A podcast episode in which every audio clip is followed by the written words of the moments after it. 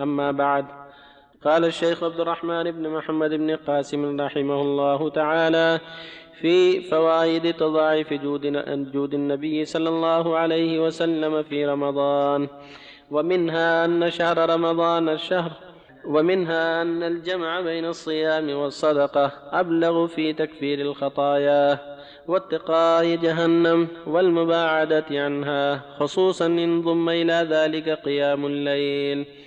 فقد ثبت عن النبي صلى الله عليه وسلم أنه قال الصيام جنة, أحد جنة أحدكم من النار كجنته من القتال.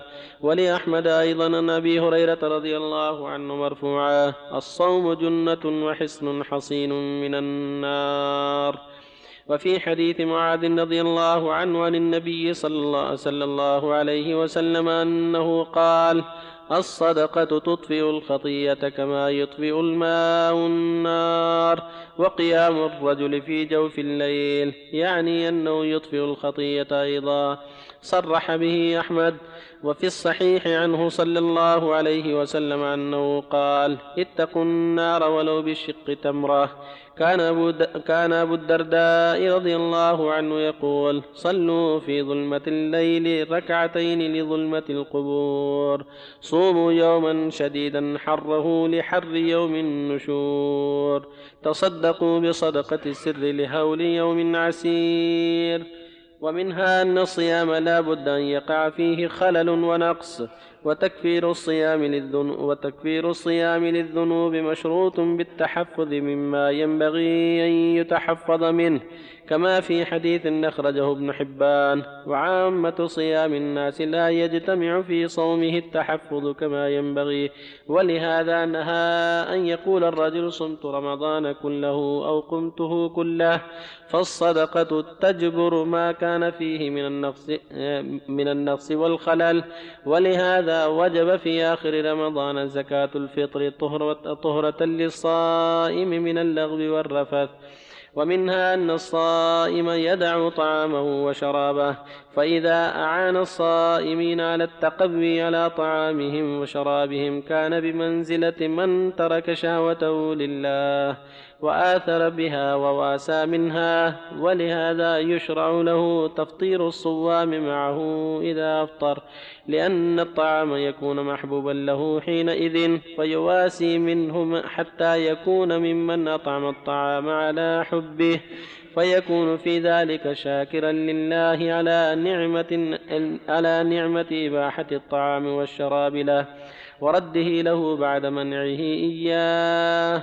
فإن هذه النعمة إنما يعرف قدرها عند المنع منها. وسئل بعض العارفين لم شرع الصيام. قال ليذوق الغني طعم الجوع فلا ينسى الجائع.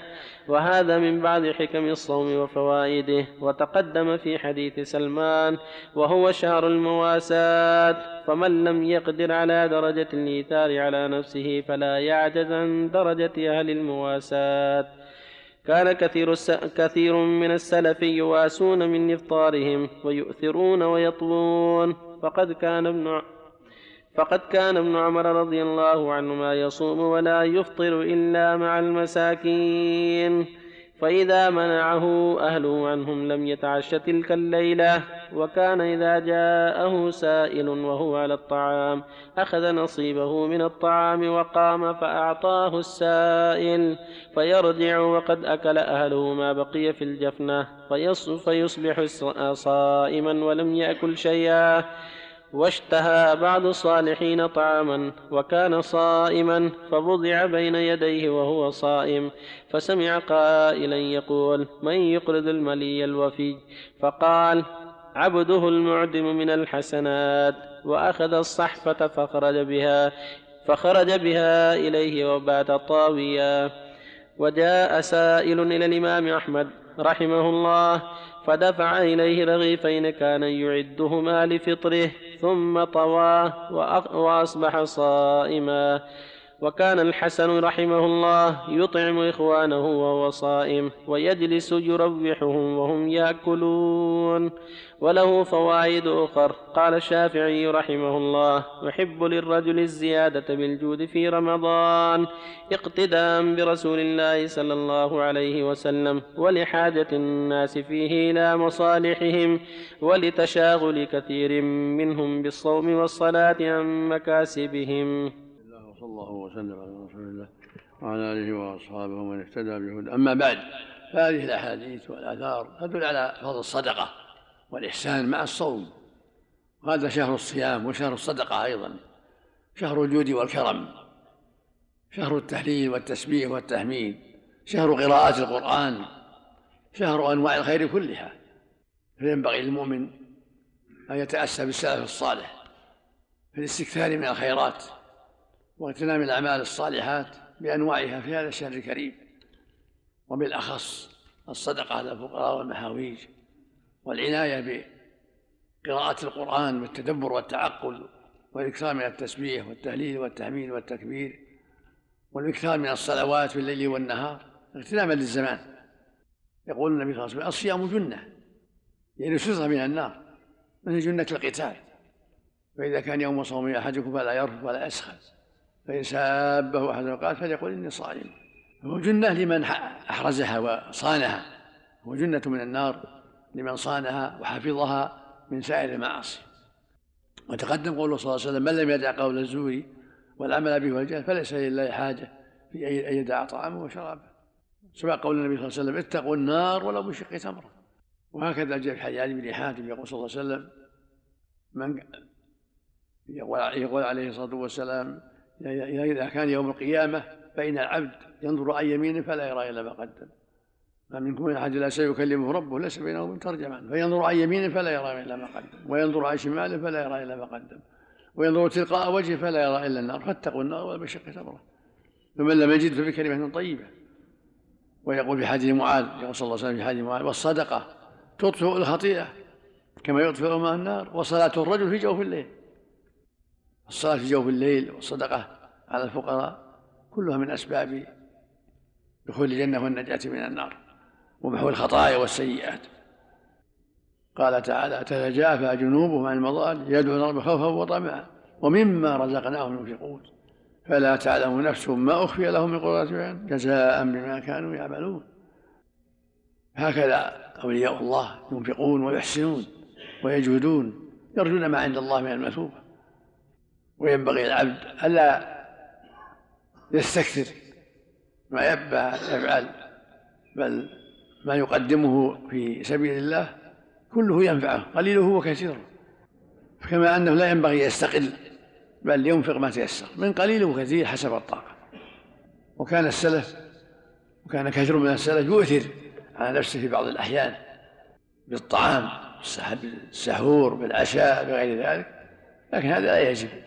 إنما الواجب الصدقة من الفضل كما قالت النبي صلى الله عليه وسلم خير الصدقة ما كان عن ظهر غنى خير الصدقة جهد المقل كنت يبدأ بنفسه هذا هو المشروع يبدأ بنفسه وعائلته وما كان من فضل يجود منه بعد ذلك هذا هو الأفضل. فإذا جاد على الناس وطوى وآثر على نفسه فهذا فضل كبير ولكن لا يجب عليه. وقد مدح الله الأنصار بذلك في قوله جل وعلا ويؤثرون على أنفسهم ولو كان بهم خصاصة. هذا من صفتهم العظيمة. قد يطوي ويعطي ما عنده من طعام للضيف أو للفقير ويبيت طاويا. إيثر لما عند الله من الفضل العظيم والأجر الكبير. ولكن هذا ليس من الواجب وليس من المتأكد بل إذا دعت الحاجة إليه هذا الإيثار وإلا فالواجب أن يبدأ بنفسه ويبدأ بمن يعول من أولاد وزوجات وما فضل يتصدق منه. في الصحيحين يقول صلى الله عليه وسلم اليد العليا خير من اليد السفلى. اليد العليا المعطية المنفقة والسفلى الآخرة السائلة. ثم قال وابدأ بمن تعول. وخير الصدقة ما كان عن ظهر غنى ومن يستعفف يعفو الله ويستغني يغنيه الله. فأنت يا عبد الله تلتمس الخير؟ بالصدقة ولو قليل. مما يحضر مما يتيسر لك وهناك صدقات ليست مالية.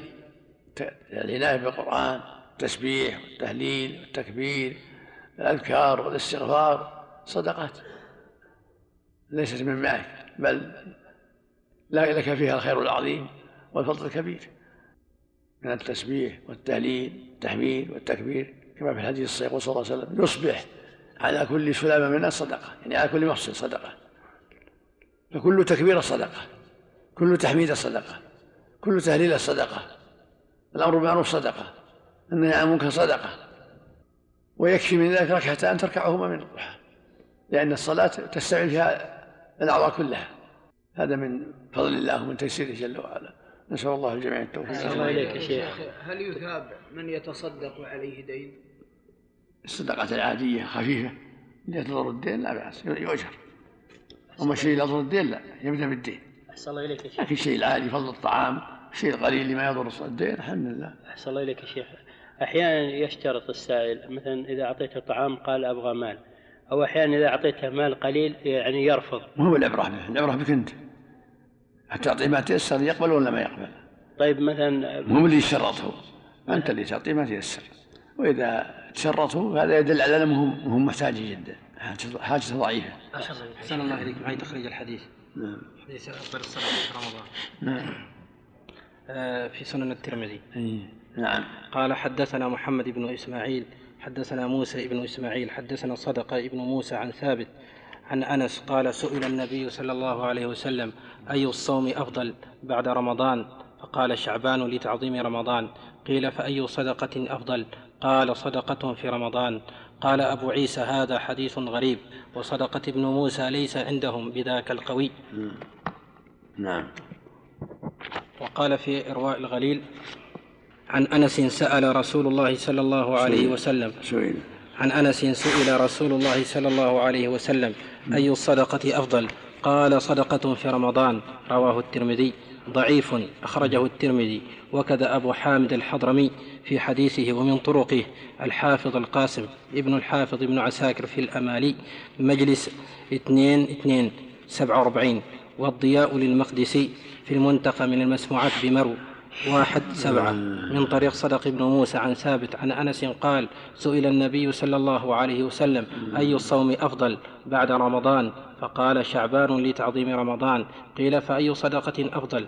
قال فذكره. وقال الترمذي هذا حديث غريب.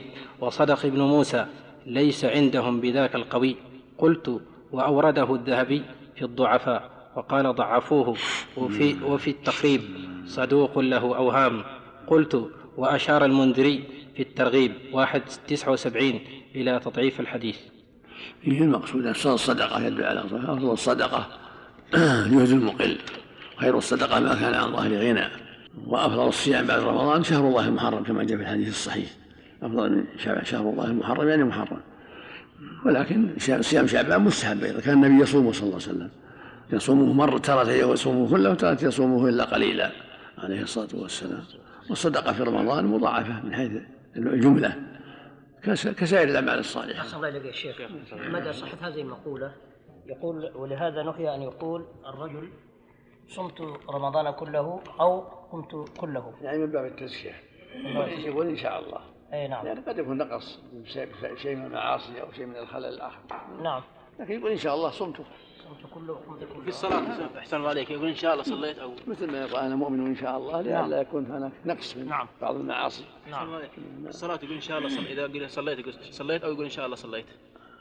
إن قال بهذا المعنى أن صلاها كاملة إن شاء الله. هذا بهذا المعنى يعني. جزاك الله خير. أما بعد قال الشيخ عبد الرحمن بن محمد بن قاسم رحمه الله تعالى ودل الحديث أيضا على دراسة القرآن في رمضان والإجتماع على ذلك وعرض القرآن على من هو أحفظ منه له منه. وفيه دليل على استحباب الإكثار من تلاوة القرآن في شهر رمضان. وفي حديث فاطمة رضي الله عنها أنه أخبرها أن جبرائيل كان يعارضه القرآن كل عام مرة وأنه عرضه في عام وفاته مرتين. وفي حديث ابن عباس أن المدارسة بينه وبين جبرائيل كانت ليلا فدل على استحباب الاكثار من التلاوة في رمضان ليلا فإن الليل تنقطع فيه الشواغل وتجتمع فيه الهمم ويتواطأ فيه القلب واللسان على التدبر. كما قال تعالى إن ناشئة الليل هي أشد وطئا وأقوم قيلا وشهر رمضان له خصوصية بالقرآن كما قال تعالى شهر رمضان الذي أنزل فيه القرآن هدى للناس وبينات من الهدى والفرقان. وقال ابن عباس رضي الله عنهما إنه أنزل جملة واحدة من اللوح المحفوظ إلى بيت العزة في ليلة القدر ويشهد لذلك قوله تعالى إنا أنزلناه في ليلة القدر وقوله تعالى إنا أنزلناه في ليلة مباركة والنبي صلى الله عليه وسلم بدي بالوحي ونزل عليه القرآن في شهر رمضان وقد كان النبي صلى الله عليه وسلم يطيل القراءة في قيام رمضان بالليل أكثر من غيره وقد صلى معه حذيفة رضي الله عنه ليلة في رمضان فقرأ البق بالبق فقرأ بالبقرة ثم النساء ثم آل عمران. لا يمر بآية تخفيف إلا وقف وتعوذ ولا بآية رحمة إلا وقف وسأل. فما صلى ركعتين حتى جاء بلال فآذنه بالصلاة. رواه أحمد والنسائي. وعنه أنه ما صلى إلا أربع ركعات. وكان عمر رضي الله عنه أمر أبي بن, أبي بن كعب وتميم الداري أن يقوما بالناس في شهر رمضان فكان القارئ يقرأ بالمئتين في الركعة حتى كانوا يعتمدون على العصي من طول القيام وما كانوا ينصرفون إلا عند الفجر. وفي رواية أنهم كانوا يربطون الحبال بين السواري ثم يتعلقون بها. وروي عن أن عمر جمع ثلاثة قراء فأمر أسرعهم قراءة أن يقرأ بالناس بثلاثين وأوسطهم بخمس وعشرين وأبطأهم بعشرين ثم كان في زمن التابعين يقرؤون بالبقرة في قيام رمضان ثم كان في زمن التابعين يقرؤون بالبقرة في قيام رمضان في ثمان ركعات فإن قرأها في, في اثنتي عشرة رأوا أنه قد خفف. وسئل أحمد وسئل أحمد عما روي عن عمر رضي الله عنه في, في السريع في القراءة والبطيء. فقال في هذا مشقة على الناس ولا سيما في هذه الليالي القصار وإنما الأمر على ما يحتمله الناس. وقال أحمد رحمه الله لبعض أصحابه وكان يصلي بهم في رمضان. هؤلاء قوم ضعفاء. اقرأ خمسا ستا سبعا. قال فقرأت فختمت ليلة سبع وعشرين. روي عن الحسن أن الذي أمره عمر أن يصلي بالناس كان يقرأ خمس آيات ست آيات. فكلام أحمد يدل على أنه في القراءة يراعي حال المأمومين فلا يشق فلا يشق عليهم. وقاله غيره من الفقهاء. وربع وروى أهل السنن عن أبي ذر رضي الله عنه أن رسول الله صلى الله عليه وسلم لما قام بهم إلى ثلث الليل ومرة إلى نصف الليل قالوا لو نفلتنا بقية ليلتنا فقال إن الرجل إذا صلى مع الإمام حتى ينصرف كتب له بقية ليلته فدل على أن قيام ثلث الليل أو نصفه يكتب به قيام ليلة لكن مع الإمام وكان أحمد رحمه الله يأخذ بهذا الحديث ولا ينصرف حتى ينصرف الإمام. وقال بعض السلف من قام نصف الليل فقد قام الليل. وعن ابن عمر رضي الله عنهما مرفوعا من قام بعشر آيات لم يكتف من الغافلين. ومن قام بمئة آية ومن قام بمئة آية كتب من القانتين ومن قام بألف آية كتب من المقنطرين رواه أبو داود ويروى من حديث تميم. تميم وأنس رضي الله عنهما مرفوعا من قرأ بمئة آية كتب له قيام ليلة وفيهما ضعف ومن أراد أن يزيد في القراءة ويطيل وكان يصلي لنفسه فليطول ما شاء. وكذلك من صلى بجماعة يرضون بصلاته.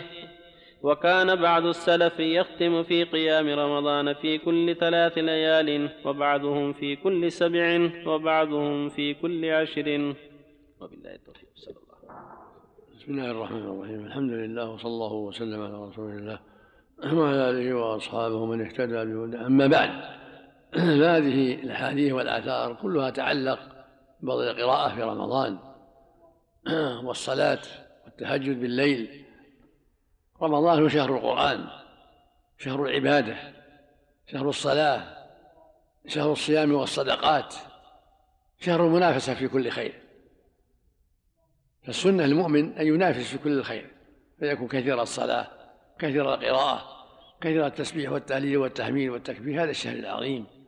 كثير الصدقة كثير الأمر بالمعروف والنهي عن المنكر إلى غير هذا من وجوه الخير. ومما يدل على فضل المدرسة للقرآن والعناية بالقرآن. ما ثبت عنه صلى الله عليه وسلم أنه كان يدارس جبرائيل القرآن في رمضان كل ليلة. وأنه في السنة الأخيرة عرضه القرآن مرتين يعني ختمتين. هذه يدل على فضل المدارسة للقرآن وأن ذلك من السنة التي فعلها النبي صلى الله عليه وسلم مع جبرائيل ليزداد علما بكتاب الله لأن جبرائيل هو المبلغ لله عن الله والذي يأتي به عن الله جل وعلا. ففي هذا فضل بدراسة القرآن وفيها فضل أيضا كون الدراسة ليلا لأن في الليل تنقطع الشواغل ويجتمع القلب واللسان ويحصل من الفكر والتأمل أكثر مما يحصل في النهار غالبا. كما قال جل وعلا إن ناشئة الليل هي أشد وطئا وأقوم قيلا. يعني دراسة الليل. وقال بعض أهل العلم إنها بعد هجدة وبعد نومة يكون أكمل وأنفع. فالمقصود أن المدرسة سنة الرسول صلى الله عليه وسلم مع جبرائيل والمدرسة مع أخيك يشجعك على القراءة. قد يكون أعلم منك فتستفيد منه قد يكون أحفظ فتستفيد منه. فالمدارسة للإخوان فيما بينهم يدرس الأخ مع أخيه أو مع أخويه. هذا فيه خير كثير وفضل كبير وتعاون على البر والتقوى. وأما الصلاة فالسنة فيها مراعاة عدم التطويل على الناس. النبي صلى الله عليه وسلم قال أيكم أما الناس فليخفف. وقال إن منكم منفرين. فالسنة مراعاة ما يتحمله الناس ويرغبون فيه في تهجد الليل. وكان الناس في عهد النبي صلى الله عليه وسلم يصلون أوزاعا في المسجد. هذا يصلي مع اثنين وهذا يصلي مع أربعة وهذا يصلي مع ثلاثة وهذا يصلي وحده. ثم صلى بهم بعض الليالي جميعا. ثم خاف أن تفرض عليهم فترك ذلك عليه الصلاة والسلام. فجمعهم عمر على تميم داري وفي بيت على أبي بن كعب يصلي بهم. وربما صلى بهم ثلاثة وعشرين ركعة وربما صلى بهم إحدى عشرة ركعة. فالسنة في هذا مراعاة ما ما لا يشق على المأمومين من القراءة والطول فيقرأ ويركع ويسجد على وجه لا يكون فيه مشقة. يراعي التخفيف والتسهيل حتى يرغب الناس في العبادة حتى ينشطوا في العبادة. والأصل في هذا قوله صلى الله عليه وسلم أيكم أما الناس فيخفف. أيها الناس إنكم منفرين إن منكم منفرين. ولما شكى بعض الناس معاذ دعاه النبي صلى الله عليه وسلم وقال أفتان أنت يا معاذ؟ أفتان أنت يا معاذ؟ اقرأ بكذا وكذا. فأمره يخفف بالناس وأن يقرأ في الصلوات بالشمس وضحاها والليل إذا غشى واقرب اسم ربك من أوساط مفصل. الحاصل أن المؤمن يراعي في هذا إخوانه فإذا كانوا يحبون التطويل وهم محصورون معروفون وطول عليهم بإذنهم فلا بأس. وإذا كانوا لا ينحصرون بل جماعة لا تنحصر فليراعي فيها التخفيف وعدم التطويل حتى ينشطوا في العبادة حتى يرغبوا فيها. والسنة المتهجد بالليل أن يتدبر وأن يقف عند آية الرحمة يسأل. عند آية الوعيد يتعول عند آية الأسماء الحسنى يسبح الله. فإذا مر بقوله مثلا إن الأبرار في نعيم سأل الله يكون منهم. وإذا مر بإن المتقين في مقام أمين إن المتقين في جنات وعيون سأل الله يكون منهم. وإذا مر بقول إن رحمة الله قريب من المحسنين سأل الله يكون منهم. وإذا مر بالوعيد كما إن المجرم في عذاب جهنم خالدون وإن الفجار في جحيم تعوذ من ذلك. وإذا مر بأسماء الحسنى كالعزيز والحكيم والرحمن الرحيم. والله الذي لا إله إلا هو عالم ويشفى الرحمن الرحيم. الله لا إله إلا هو الحي إلى غير ذلك سبح الله سبحانه وبحمده سبحانه وتعالى. يكون عنده تدبر وتعقل في تهجده بالليل. حتى يستفيد من هذه القراءة؟ الفوائد العظيمة. كما فعله النبي عليه الصلاة والسلام. وفق الله الجميع أحسن الله إليك. كيفية التسبيح؟ إذا كان مر بهذه الآيات الأسماء أو الصفات. سبحان الله سبحان الله سبحان الله. سبحانه وبحمده. نعم. للإمام والمأموم أحسن الله إليك. إيه. تهجد؟ نعم. الفرض والنفل أحسن الله في النفل التدبر بالليل في صلاة الليل. أما الفريضة ما الفريضة ما ما ثبت عنه أنه كان يقف في الآيات كان يستمر في القراءة عليه الصلاة والسلام. لأن الفريضة محل التخفيف على الناس. نعم. الأفضل الأفضل أن ينصت للإمام إذا كان الإمام لا لا يسبح ولا يتعود ولا ينصت ولا يتكلم شيء. المأموم ينصت ولا يتكلم شيء إن نعم. كان صلى في الفريضة وحده هل ممكن يفعل ما يفعله في النافلة؟ أما فلا بأس ترك أفضل. تركه أفضل. لأن ما ما ثبت عن النبي كان يفعله في الفريضة. نعم. صلى الله عليه وسلم. جزاك الله خير. سبحانك اللهم ختم القرآن في أشهد أن لا. نعم. ما حكم ختم القرآن في رمضان؟ نعم. ختم القرآن في رمضان يعني الإمام فيما تيسر فيما تيسر حسب التيسير. لا يشق على الناس. أقول لا يشق هل يجب هذا سبحان الله أشهد أن لا إله إلا الله أستغفر الله. نعم. ما هو بلازم لا مو بلازم ولو ما ختم. مو بلازم الم- المهم التخفيف. والسلام. ولو ما قرأ الا نصف القرآن أو ثلثي القرآن. إن تيسر الختم فلا بأس. أحسن الله إليك يا شيخ. سبحان الله. الرجل بخيل على زوجته ما يصرف عليها. هل تعطى من الزكاة؟ أحسن الله إليك؟ لا لا تعطى. ما تعطى. ولا تصدق ولا لا لا أبدا. إلا إذا كان تشكي تشتكي على محل الحاكم ما في إنسانة صادقة تشتكي على المحكمة. أحسن ترفع أمرها ولا وليها يرفع أمرها. لأنهم قد يكتبون كثير النساء أحسن الله يكتبون يقولون ما يعطينا ما يعطينا. أحسن الله إليك. كل صلاة تراويح يكتب لها قيام ليلة أو لها مدة. كل صلاة تراويح وش فيها؟ يكتب لها قيام ليلة. إذا أما بعد قال الشيخ عبد الرحمن بن محمد بن قاسم رحمه الله تعالى والتراء والتراويح سنة وفعلها جماعة أفضل وفعل الصحابة لها مشهور وتلقته الأمة عنهم خلفا بعد سلف. روى أبو بكر عبد العزيز عن, عن ابن عباس رضي الله عنهما أنه صلى الله عليه وسلم كان يصلي في شهر رمضان عشرين ركعة. قال الشيخ تقي الدين رحمه الله له أن يصلي عشرين كما هو المشهور في مذهب أحمد والشافعي وله أن يصلي ستا وثلاثين كما هو مذهب مالك, مالك وله أن يصلي إحدى عشرة وثلاث عشرة وكل حسن فيكون تكثير الركعات أو تقليلها بحسب طول القيام وقصره. وعمر رضي الله عنه لما جمع الناس على أبي صلى بهم عشرين ركعة والصحابة رضي الله عنهم منهم من يقل ومنهم من يكثر والحد المحدود لا نص عليه من الشارع صحيح. وكثير من الأئمة في التراويح يصلون صلاة لا يعقلونها ولا يطمئنون في الركوع ولا في السجود والطمأنينة ركن والمطلوب في الصلاة. والمطلوب في الصلاة حضور القلب بين يدي الله تعالى واتعاظه بكلام الله إذا يتلى عليه وهذا لا يحصل في العجلة.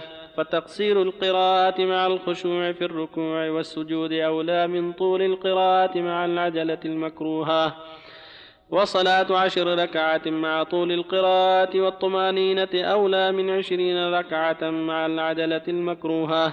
لأن لب الصلاة وروحها هو إقبال القلب على الله عز وجل. ورب قليل خير من كثير وكذلك ترتيل القراءة أفضل من السرعة. والسرعة المباحة هي التي لا يحصل معها إسقاط شيء من الحروف فإن أسقط بعد الحروف لأجل سرعة لم يجد ذلك له. وينهى عنه. وأما إذا قرأ قراءة بينة ينتفع بها المصلون خلفه فحسن. وقد ذم الله الذين يقرؤون القرآن بلا فهم معناه. فقال تعالى ومنهم أميون لا يعلمون الكتاب إلا أماني. أي تلاوة بلا فهم. والمراد من إنزال القرآن فهم معانيه. والعمل به لا مجرد التلاوة. ويستحب تحسين صوته بالقراءة لما روى أبو داود وغيره. ليس منا من لم يتغن بالقرآن.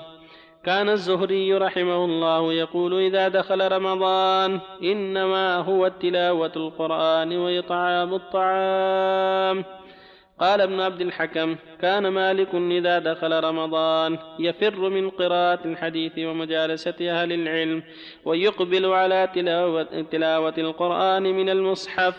وقال عبد الرزاق كان الثوري إذا دخل رمضان ترك جميع العبادات وأقبل على تلاوة القرآن. وقال سفيان كان الزبيد اليامي إذا إذا حضر رمضان أحضر المصاحف وجمع إليه أصحابه. كان السلف يقبلون على تلاوة على تلاوة القرآن في رمضان فمنهم من يخدم في كل سبع سبع ومنهم في ثلاث ومنهم في ليلتين ومنهم في العشر الأواخر من كل ليلة. وما ورد من النهي في أقل في أقل من ثلاث فهو محمول على على المداومة على ذلك. فأما في الأوقات الفاضلة كشهر رمضان خصوصا الليالي التي تطلب فيها ليلة القدر وفي الأماكن الفاضلة فيستحب الإكثار فيها من تلاوة القرآن اغتناما للزمان والمكان وهو قول أحمد وغيره. وعليه يدل عمل غيرهم. وقال صلى الله عليه وسلم اقرأوا القرآن فإنه يأتي شفيعا لأصحابه يوم القيامة. وروى الترمذي عن أبي مسعود مرفوعا. من قرأ عن ابن مسعود مرفوعا. من قرأ حرفا من كتاب الله فله حسنة والحسنة بعشر أمثالها. لا أقول ألف لام ميم حرف ولكن ألف حرف ولام حرف وميم حرف. فكيف هذا مع المضاعفة في شهر رمضان؟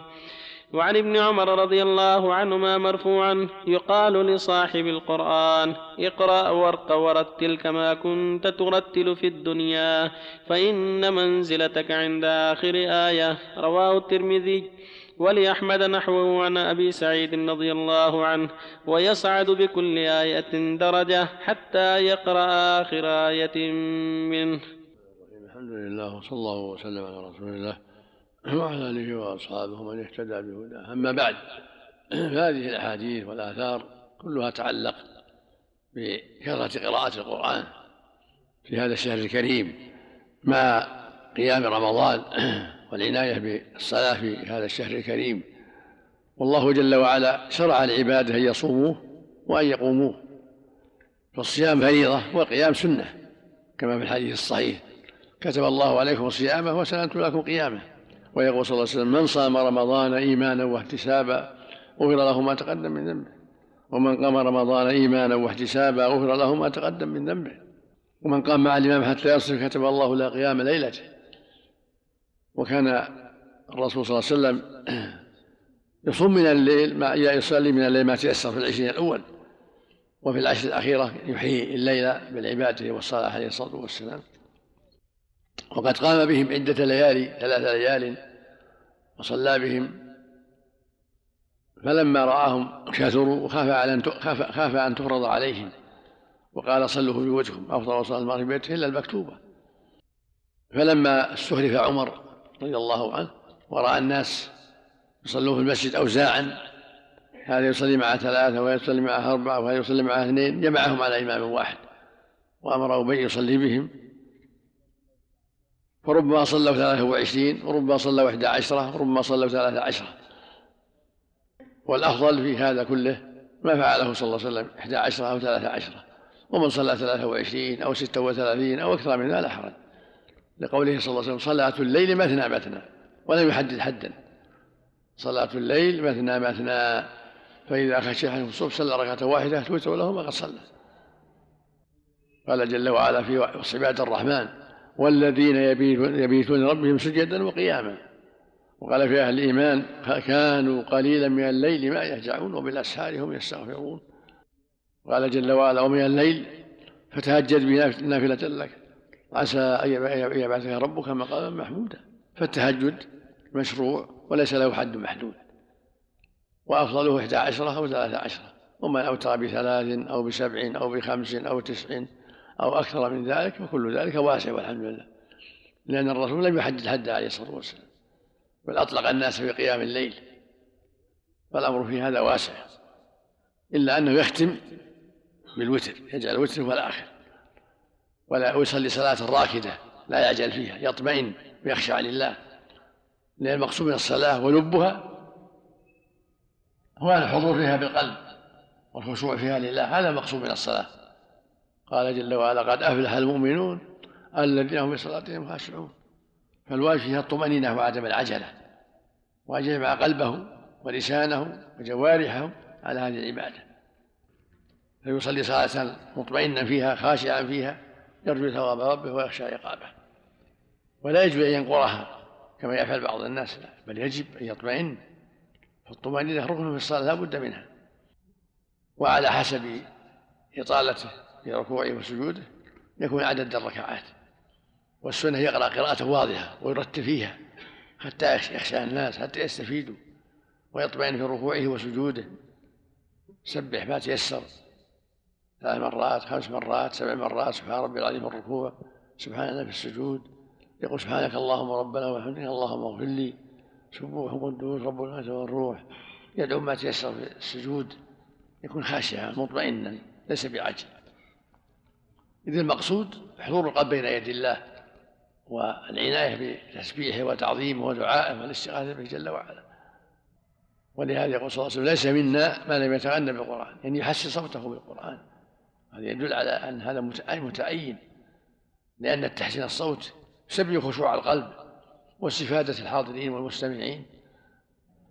ولما سمع أبا موسى يقرأ في بعض الليالي جعل يستمع له.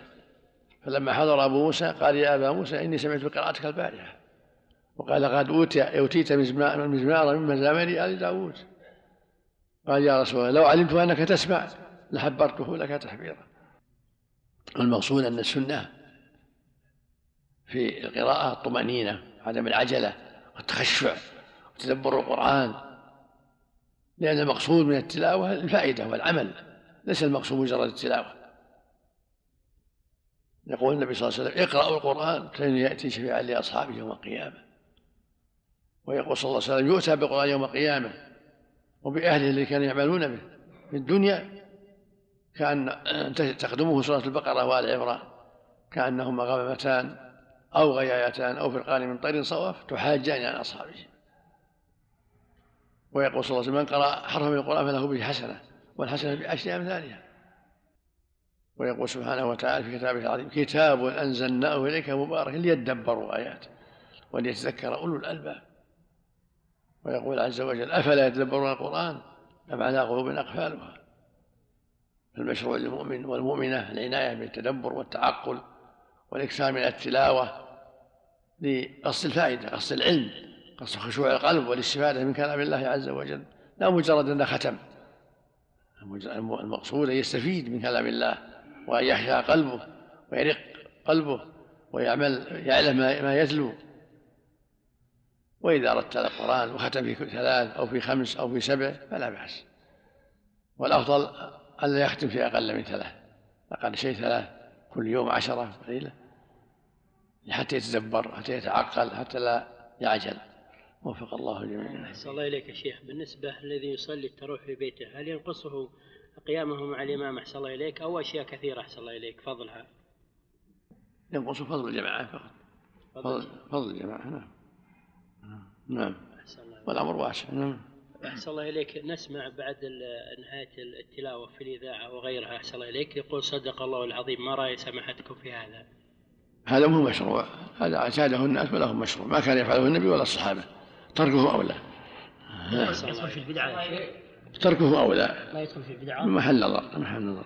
لأن بعض العلم يحتج بقوله وصدق الله واتبعوا نعم. نعم. ولكن ليس هذا بالحجة لأن الرسول ما حفظ كان نعم. إذا تلا والصحابة يأتون بهذا. نعم. فيخشى أن يكون بدعة يخشى. يخشى أن يكون بدعة. يخشى عليه أحسن الله إليك.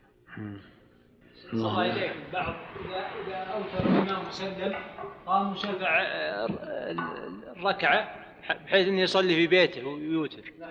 إن شفعها فلا حرج. يوتر في آخر الليل لا بأس. وإن ترك الشفع وانصرف مع الإمام فهو أحسن إن شاء الله. ويصلي في- في الليل ما تيسر من دون من دون وتر. يصلي في آخر الليل ما تيسر. لا وتران في ليلة.